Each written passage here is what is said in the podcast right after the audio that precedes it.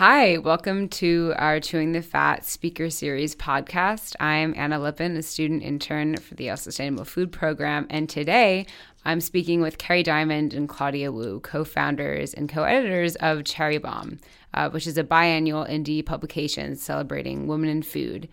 They've also expanded to include an annual conference in New York City called Jubilee, where the pages come to life, in which I was lucky enough to attend this past spring. And I can say that um, meeting these women in person is a pretty incredible experience. So today uh, we're going to talk with Kerry and Claudia about Cherry Bombe. So welcome. Hi, Hi. Anna. Thank you. So I want to start at the very beginning um, because I don't know these things, even as an avid reader of Cherry Bombe since and contributor. the first issue. Yeah, now for us, now contributor. Um, so how did your career paths before Cherry Bombe converge, and how did that lead up to the creation of Cherry Bombe? It's a great question. Well, this is Kerry, and I'm the editorial director. And Claudia and I worked together at Harper's Bazaar back in 99, maybe? No, I got there in 2001. Oh, you did? Oh. So I got there after September 11th. I do remember. So yeah, 2001. Yeah. So um, so we connected. I was on the editorial side. Claudia was on the creative side, and we just stayed in touch over the years. I mean, we weren't like best buds. We weren't hanging out all the time, but I, I wonder if it had a lot to do with Tikkun. I bet it did. Yeah, I started a magazine and I featured a lot of ex ex Bazaar alums. I think. Um, and Tikkun was one of them. And I also did an issue on habitual jeans, the guys who started that, um, who ended up at Helmut Lang, and now I think they recently left. But yeah, I did a lot on people that I knew. So Kerry was always a big supporter of, of friends, and and uh, she was a supporter of the magazine that I did before Cherry Bombe too. But I think I always loved food. Um, I was a pretty avid baker when I was younger, and my still to this day, my favorite job ever was working at the coffee shop at my college. I had a friend that I worked with, and we we still talk about it. Were you a barista? Basically, but it was kind of like there were no fancy machines or anything. It was kind of like drip coffee and pastries. But I just love the service industry, and I love those little interactions you have with people. Um, and you're basically just making them happy. You know, you're giving them food, and it's kind of a great um, it's it's I miss that in my job now where I just sit alone in front of my computer. You're not always alone. So so yeah, so we worked at Bazaar together and then I left Bazaar and went to Lancome and that's when Claudia and I were in touch about her magazine, Me Magazine. And then from Lancome I went to Coach. Somewhere along the line I started dating a chef. He asked if I wanted to open a restaurant, so we opened some restaurants. And today I do Cherry Bombe, the restaurants, and I'm also the editor of Yahoo Food. So I'm working with the Yahoo crew these days. So, what was it about the intersection, specifically of women in food, that was so compelling to you um, in terms of you know the conversation that started Cherry Bombe? Why focus on specifically women, food, and fashion? Because uh, historically, those things haven't always been so congruent. Correct. a little bit. I mean, for me, the motivation was so I start, I opened this restaurant with my boyfriend. He had a lot of people asking him if he wanted to do a cookbook.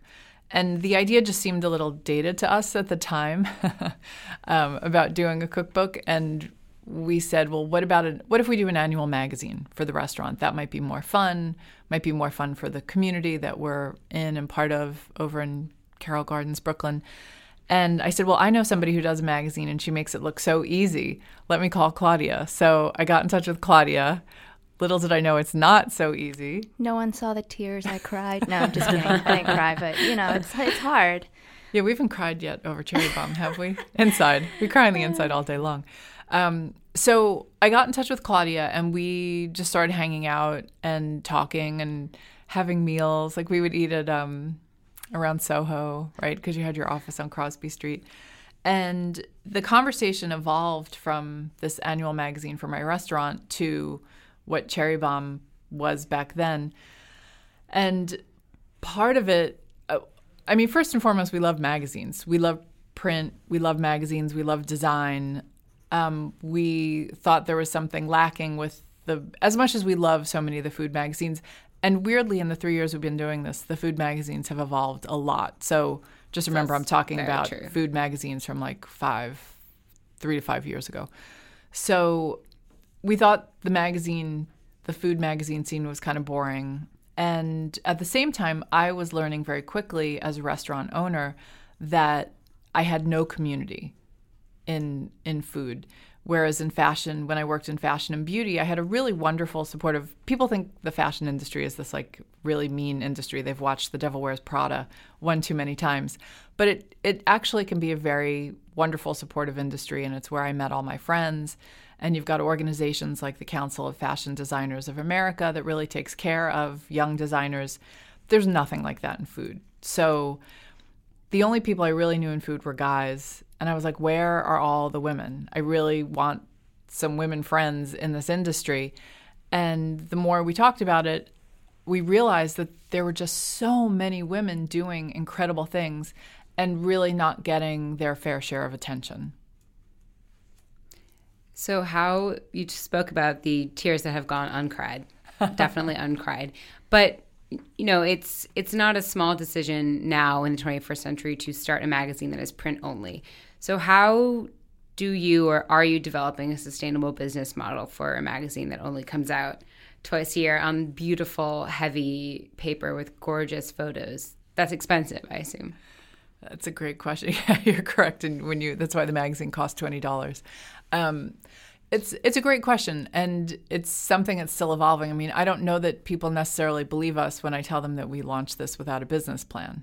Yeah, we we really did it because we love print. Um, we didn't we didn't think about you know five years down the line. We Did we think about five months down no, the line? We really didn't.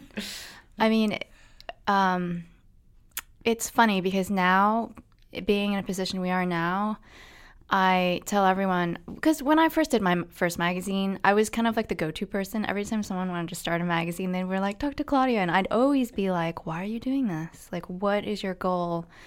If you think it's glamorous, you're you're you're you shouldn't do it. You know, if you think you're just gonna get to travel and like meet amazing people, and you know, just you know, sail through this whole magazine publishing thing, it's not as easy as it looks."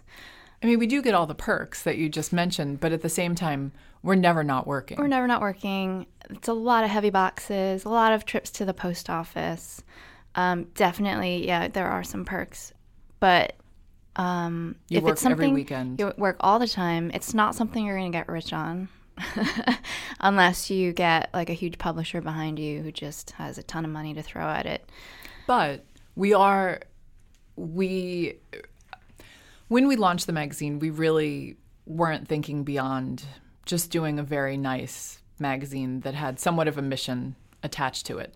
And I think what happened to us is, you know, a combination of luck and smarts and the zeitgeist and all of those great things in that we found an audience very very quickly and without knowing this was going to happen we tapped into something that was simmering very much under the surface and we discovered that a lot of women in the food world were very unsatisfied with what was going on in terms of so many things media attention job opportunities etc and our timing just happened to be great so what happened was the magazine found an audience very quickly and opportunities just started presenting themselves to us.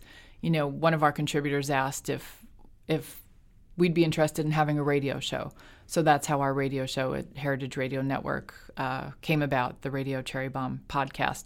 And then people have gotten in touch with us to do books and to do TV shows. And when the whole um, Gods of Food controversy erupted that I'm sure a lot of your listeners know about, the it became very clear that there were all these really wonderful conferences taking place around the world, very meaningful conferences where important issues are being discussed, but women were not part of the conversation. And I assumed the reason that women weren't taking part is because they were just too busy. They had families, they couldn't just up and go to Copenhagen, you know, on a dime's notice and have someone else run their restaurant. And what I read a story with Gabrielle Hamilton. I think it was in the New Yorker. And Gabrielle was talking about the conference issue. And she said, I'm not even invited to these conferences. And Eater wrote a story around the same time about the lack of, of female participation in these conferences. And I was like, if Gabrielle Hamilton's not being asked to participate, who is? And that's that's Yeah. what sort of led to our Jubilee conference. I think I tell people now, having done this thing with Cherry Bombe, that your magazine is your brand, and we were able to build up a brand and, and have a following. But the magazine itself, unless you sell advertising, is never going to make money on the newsstand. So everything we do around it, the conferences, the radio show, the books, the consulting projects, that's where you're going to get your income. And when we first started the magazine, we met with someone at Vice who told us, don't call yourselves a magazine, call yourself a media company. And I think at the time I didn't realize what that meant. But here, two years, you know, two or three years later, now I, I get it. You know, you can't just do the magazine. It's, I wouldn't, you know, people say print is dead, and I wouldn't say that's true because people still love print. But yeah, print is not dead. but you have to do other things. Yeah. How has you've spoken a bit about Cherry Bombe when it first started versus Cherry Bombe now? So how has the magazine itself actually changed to reflect whether it's growing awareness about the dearth of women in the food industry or or whatever um, might be changing the tone? I think I think we've had a, a I feel like we've had a pretty positive impact on that front. I think women are kind of more in the forefront than they perhaps were. And of course, we only feature women, so they're definitely in the forefront of Cherry Bombe. But I do, you know, Kerry did mention, you know, other magazines have started realizing that there are women out there that deserve to to be in the press and to be written about. Um, and it's not just women who are in restaurants. I think that's that's also kind of going away, like Kerry said earlier. Um, you know that whole thing about being a, you know, being like the star chef. I feel Like Bradley Cooper and Burnt. Oh my God. maybe we've reached the pinnacle of that scene or that might be- state of mind. As much as I want to see that movie, we might all look back one day as this is the moment when it all ended for the celebrity chef. that movie. you must look like Bradley Cooper, or you are not a chef. Exactly. Um, yeah, what was the question again? I'm totally just thinking I Bradley mean, the Cooper. I got change in the change in tenor of Oh yeah, of I, I I agree with what Claudia said. The everybody's on watch now, basically. I mean, you can't do a magazine or an event or conference or whatever and not have female participation in those conferences. Everybody's everybody's paying attention now. And you still have conferences where and events and these big like food events where it's not 50-50, but things have definitely gotten better and we call out people when they will do things that are guy only. When i'm involved in conferences i always look at the the makeup of the um of the speakers or the participants. You know and it's not just women it's it's race ethnicity gender it's all of those things. And it's been skewed in one direction for a very long time. And it it changed really quickly. I i have to say it was it's been very heartening to see the change that's happened. And you know we have a we have a really great chef in our next issue angela from mission Mission Chinese um, food. mission yeah. chinese and she's the future Yeah. you know she is a badass female chef and she's leading her kitchen and she turned around the reputation of that restaurant and i think there are going to be more and more people like her you know the thing that's exciting um, for me i don't want to talk to claudia but i think we are of like minds with this is that i think everybody in food's mission has changed though i think yes we're all paying attention to the issues i just talked about gender and, and race and all that but if you're in food today there's a much bigger thing that's going on and that's just it's the whole food equality issue and whether it's farm workers' rights, the rights of fast food workers, a living wage, food deserts, making sure people get healthy food, school lunches, all of those things. If you're in food and you're not focused on that in some way, shape, or form, get out of the industry because you shouldn't be in it. That's such a great point because that's something that here at Yale we think a lot about. We have a lot of people involved with the Yale Sustainable Food Program that come at it from a lot of different lenses. There's the environmental perspective, the food justice perspective, the racial equality perspective. So, and I think you know, just leaping through your issues, um, you mentioned Angela Dimayuga. She's a chef. Um, but could you guys maybe give some examples of other women that you featured in your issues that maybe aren't chefs per se, but are examples of people sort of changing the tenor in different sides of the food industry? Yeah, we try and do a farm story every issue. Um, and the issue coming out next, we have the story of uh, some a, a, girl who was an she was trying to be an actress, and then she realized her aunt and uncle had um, an organic farm in in New York State, and she turned it into a space where playwrights and writers could come and do retreats and you know live on the farm. Um, you know, we've done stories on a lot of farmers. I feel in Long Island and Vermont. So also, um, uh, we should talk about Jordan Lexton. Oh, yeah. I was going to bring her up. Yeah. She's just amazing. Jordan was an English teacher at Rikers. I don't even know if Jordan's in her 30s yet, but um, she's really an amazing human being. She was an English teacher at Rikers, which is the big prison in New York City, and she realized that um, I don't think this is the case anymore, but New York State used to um, they used to jail teens in Rikers, and I, I feel like there have been some laws that have changed about teens and felonies and all of that. But anyway, when she was there, there were teens at Rikers, and she was really upset at the world they were being released into. They were being released with no job skills, no opportunities, no training, no nothing. So she quit her job, worked on a food truck to learn how to run a food truck, bought her own food truck, and then started hiring these young adults out of Rikers, giving them job training, giving them an opportunity. Um, her truck is called, her organization is called Drive Change. Her truck is called Snow Day, and they do these really wonderful sort of Canadian esque maple inspired treats like great grilled cheese sandwiches and things like that. And Jordan's the future. You know, that's such an important thing that she's doing. And she's not a chef. You know, she's just somebody who wanted to make a difference and saw a way to do it through food. You know, similarly, another person we're a huge fan of is Martha Hoover, who's a restaurateur. You might have met her at the Jubilee Conference. Um, she's spoken twice now. Martha's a restaurateur in Indianapolis started as a sex crimes prosecutor. She had young children. She was like, Why are we surrounded by farmland, yet none of the restaurants in Indianapolis are serving anything from farms? It's all processed food off the back of a truck, reheated in the microwave. So, with no restaurant experience, opened a restaurant, is now probably Indianapolis's most successful restaurateur. And I think she's got like what eight, ten restaurants. I'll be in Indy in a few weeks, so I'll I'll have to count them. But Martha last year in December opened a restaurant called um, Public Greens, and all the profits from Public Greens go to support her foundation, which was set up to help um, children in need get healthier food. And she's working through the Indianapolis school system. So yeah. There are countless examples. There are, yeah, and we, you know, we've done stories on edible schoolyards. Um, Tanya Holland out in Oakland also hires, you know, people right out of jail to train them.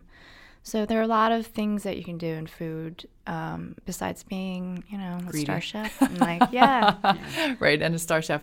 You know, there are a lot of people who are focused on these um, sort of startups. We were talking a little bit about it on the walk over here. Um, these startups the where buzzword of Exactly. And you know what? N- nothing wrong with startups, but just make sure you're doing it for the right reason and not to turn around and sell your company for $50 million because there are a lot of startups that maybe aren't the most environmentally responsible, things like that. I just got an email from the Yale undergraduate startup organization. So, oh, that's cool. Any fun yeah. projects coming out of that? I will let you know. Um, I think it's a pretty new thing, but I, I, right now at least, I, I feel like on college campuses, or at least here, there's a really big desire to be involved with social enterprise and social entrepreneurship. We had um, Jessamyn Rodriguez of Hot oh, Bread Kitchen her. come mm-hmm. last year.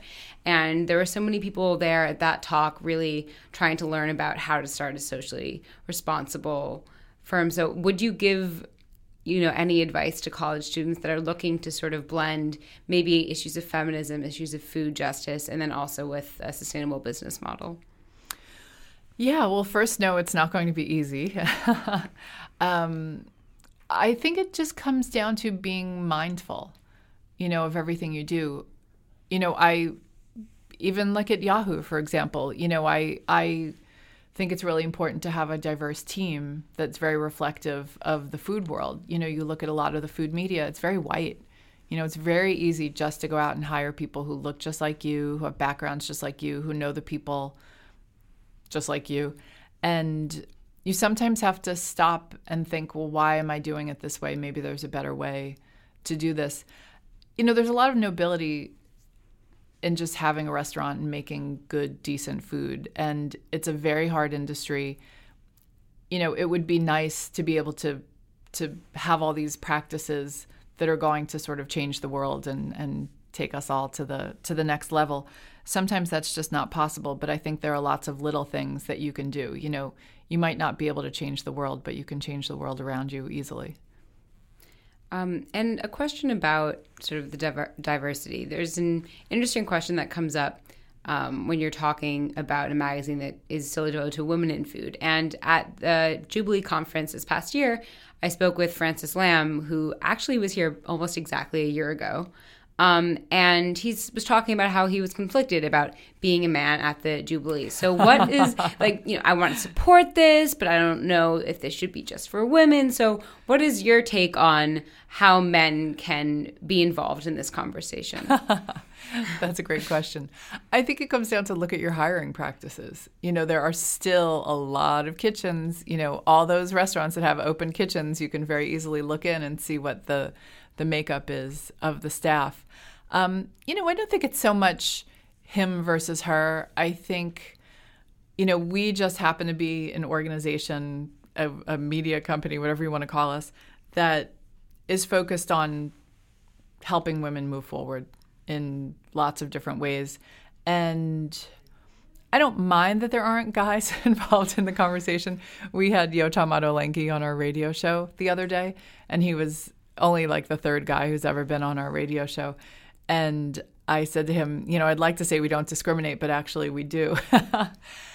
I think there are lots of issues very unique to women. You know, even if things were completely fair and equitable out in the world, um, they're just not.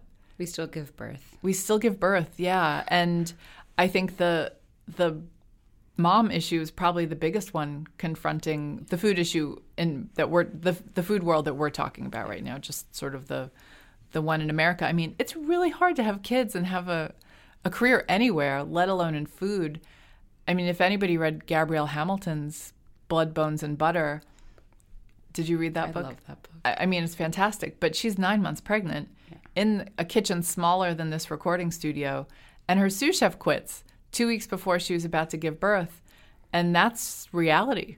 Yeah, but I always tell guys it's about girls and food. That's all guys want, really, right? it's really a magazine for you. Exactly. A lot of This is people say that to me, and they're like, "What's the magazine about?" And I say, "Oh, women and food." And they're like, "Oh, I love both."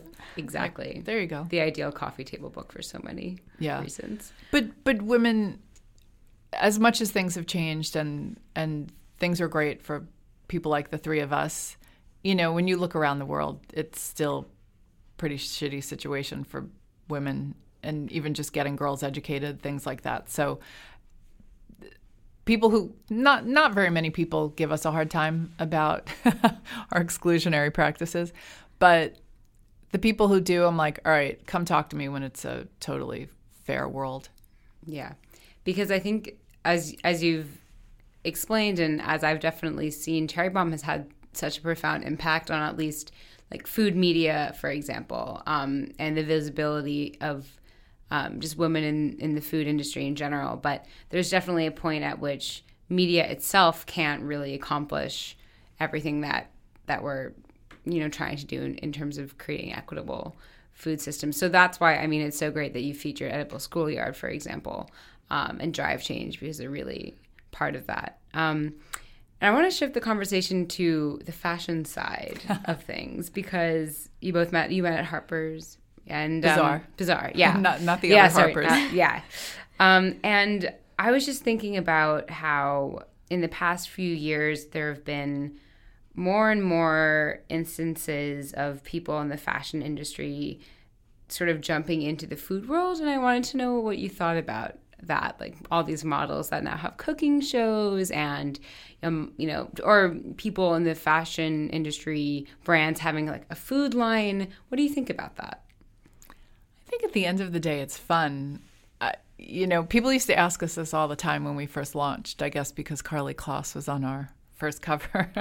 So it's a question that makes sense. Um, i guess it's sort of I, I think it's sort of a natural coming together because both worlds are so focused on aesthetics. You know, you can just serve food, but it makes all the difference in a world if you're paying attention to smells and colors and taste and all of those things. And it's the same thing in fashion. You know, you can throw like a brown sweatshirt on, but why would you?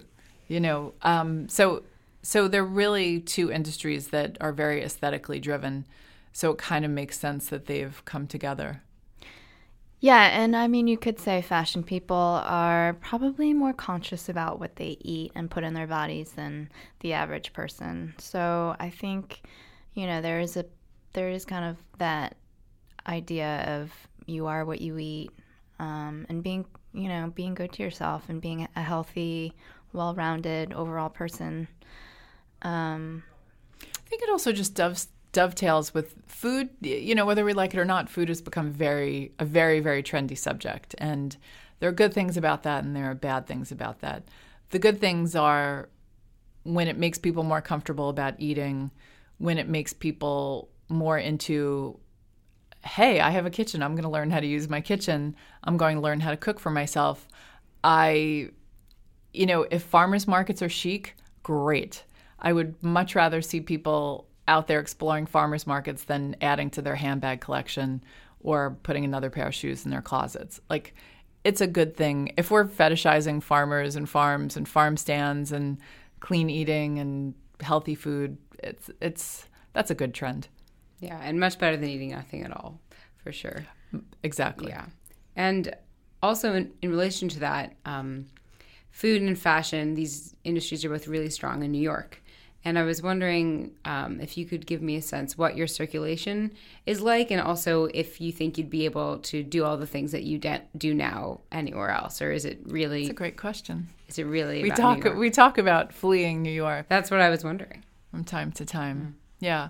Well, we print ten thousand issues of the magazine, and uh, could we do it elsewhere? I think we could. I mean, I think I think what's helped us get to this point is Claudia and I came to this project with a lot of relationships. And would we have had those relationships and that know-how if we weren't in these big New York industries? I don't know. What do you think, Claudia? Probably not, but I think at this point we could go to Alaska and just do everything by email. or a beach in Vietnam. Yeah. That's, that's my dream. Oh, sorry. Yeah. Um, I th- yeah, I don't know about Alaska. Warm. Somewhere warm. yeah, maybe not Alaska. Why aren't we talking about LA? I, I don't, don't know, know, about Alaska. But I do think, uh, what was I going to say about that again? Oh, uh, we've talked about this a little bit the whole rise of the secondary and tertiary city. And I think that's a really interesting trend, especially if you're someone who's in college today you know, when we were in college, and we have a bit of an age difference, but I think when both of us were in college, New York was the be all and the end all. LA wasn't even a cool place to go to unless you were in the, the entertainment industry. But I spent a lot of time traveling around the South because my boyfriend's South, and we do a lot of like the Southern food conferences and um, events down there. And we've driven, you know, for a native New Yorker, I've spent way more time down south than most native New Yorkers, and I've seen big chunks of Mississippi and Arkansas and North Carolina and South Carolina and Alabama. And one of the nicest trends I've seen is the sort of reclaiming of downtowns.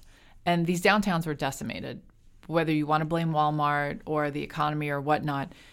Businesses just fled these downtowns and they left behind all these beautiful buildings and all this wonderful architecture. And now you've got young people coming in and reclaiming these spaces in cities like Birmingham, Alabama, and Little Rock, Arkansas, and where else have I? I mean, there's so many examples. Memphis. I was just in Memphis, and there's so much great stuff going on there. And this wasn't happening just a few years ago. And it's really food that is pushing this forward. You've got people opening great little sort of delis and gourmet restaurants and takeout places and restaurants and it's it's a fascinating trend to watch and I think it's it's really going to change everything because yes, today we could pick up the magazine and move it somewhere else. And I think people are starting lots of interesting businesses out of these smaller cities. And, you know, you've got the internet and you've got social media and you've got crowdfunding, and you don't need the infrastructure of a big city the way you used to. Um, so the last thing that I want to do is the Cherry Bombe rapid fire. That's So- Claudia's thing. Yeah. So Kerry and, and Claudia host now a Radio Cherry Bombe. And at the end of each of their episodes, they ask their guests uh, some fun questions. So now I'm going to ask you the same questions. The tables have been turned. Uh-oh. So uh, we can do Kerry, then Claudia, and keep going. Okay. Coffee or tea? Uh, I do like both. I always start the day with coffee, and I probably have tea in the afternoon. I should shout out Gullah Girl Tea. We have her in our new issue, and I just had some of her tea yesterday. It's great. Um, tea only. How do you, what type of tea? I'll usually have green tea in the morning and then just switch to herbal all day. What's in your fridge right now? Oh my God, there is so much in my fridge right now. It's out of control. We just did an event with Taittinger Champagne. I actually have um, about five bottles of champagne, but I made a ton of quinoa this weekend. I went to the farmer's market. I made some homemade almond milk last night. I Claudia's been a really big influence on me, so I'm eating a lot healthier these days. Not that I ever had a bad diet, but I loved ice cream and I have a wicked sweet tooth. But my fridge is looking pretty righteous right now. Almond milk. Wow. Almond. Almond milk with um, fresh turmeric. Whoa. Yes. I made that last night. It's that's next level for sure. That's, wow. Um, I also have a lot of like champagne in my fridge that I don't even drink. Um, so someone invite me to a dinner party, I'll bring some. Um, I have like kabocha squash in there right now. I have a lot of pomegranates for some reason. Um, I'm trying to think what else. Oh, I just bought a pomegranate, and I I have to confess I've never cut one. It's because Yotam Ottolenghi was with you. I'll He's the show only you how to do it. Did you do it underwater? No, I'll show you how to do it someday. Um, Someday soon, it's gonna go bad. what else? Uh, some salmon, some smoked fish. It's a pretty good combination. Um, I'm going to add one. Where would you like to travel to next? Uh, I always want to go to Paris. I love Paris so much, but I really am dying to go to Tokyo. I think, yeah, I would love to go to Japan or Australia or the Nordic countries or Southeast Asia. Sounds like you have a big trip planned. Yeah. Um, favorite kitchen tool? I love my Vitamix. Mm, I'm going to say my kitchen scale. Favorite and least favorite food? Oh gosh, least favorite is brains. I won't eat brains. Um, I pretty much eat everything else. Although I'm, uh, w- what did Bella called earlier? Culturally vegan. I feel like I'm culturally vegan. Um, my favorite food. Oh God, it's probably a tie between a few things like ice cream and mac and cheese, and you know stuff from your childhood. Uh, least favorite? I don't eat meat, so anything with four legs and a face. um, and then favorite, probably dark chocolate. I eat that every day. Do you have a favorite brand? All of them. all, all not all of them. well, we had Amy Guittard on the show recently, and her she gave me her eighty five percent chocolate bar, which was amazing. I've had some good chocolates though. I I don't know if I could pick one. I don't know. They're all pretty good. I've been using my meal swipes recently to buy exclusively chocolate. You're living on chocolate. Yeah, that's basically it. Um, favorite drink? I've asked that a lot, and it's always the same answer, and I get booed. It's water. I love water. oh, that's so boring. Sorry. I'm gonna go with an alcoholic drink. it's not my favorite because I love the taste, but I love it because it doesn't give me a hangover. It's tequila, straight tequila on the rocks with fresh lime. Sounds perfect. And go to restaurants. Oh, that would be my own restaurant. Oh, yeah, I- yeah. Sorry. Uh, Wilma Besides your own restaurant? Besides my own restaurants, that's a tough one. Um, I do love. Uh, it's a guy chef, but I love Barbuto in um, Manhattan, Jonathan Waxman's place. Um, I love. Oh, I also love Dimes. I'm sort of addicted to Dimes right now on the Lower East Side on Canal Street. Mm-hmm. If you come to New York and you're looking to eat a little healthier, cleaner, and and see a really fun place run by two great young women, go to Dimes. Yeah, I would say go to if I go out, which I rarely do, Dimes, El Rey, and if I really want to be healthy, I'll go to Souen, which is this macrobiotic place that's been around forever. But they have some really good stuff. You just have to know what to order. Yeah, it's it's nice, a little plain for me. But that's The that's the point, I think. Sometimes you need to throw back to a macro plate. Um, well, that's all the time we have today. Thank you so much, Kerry and Claudia. Thanks, Anna. It was great to see you again.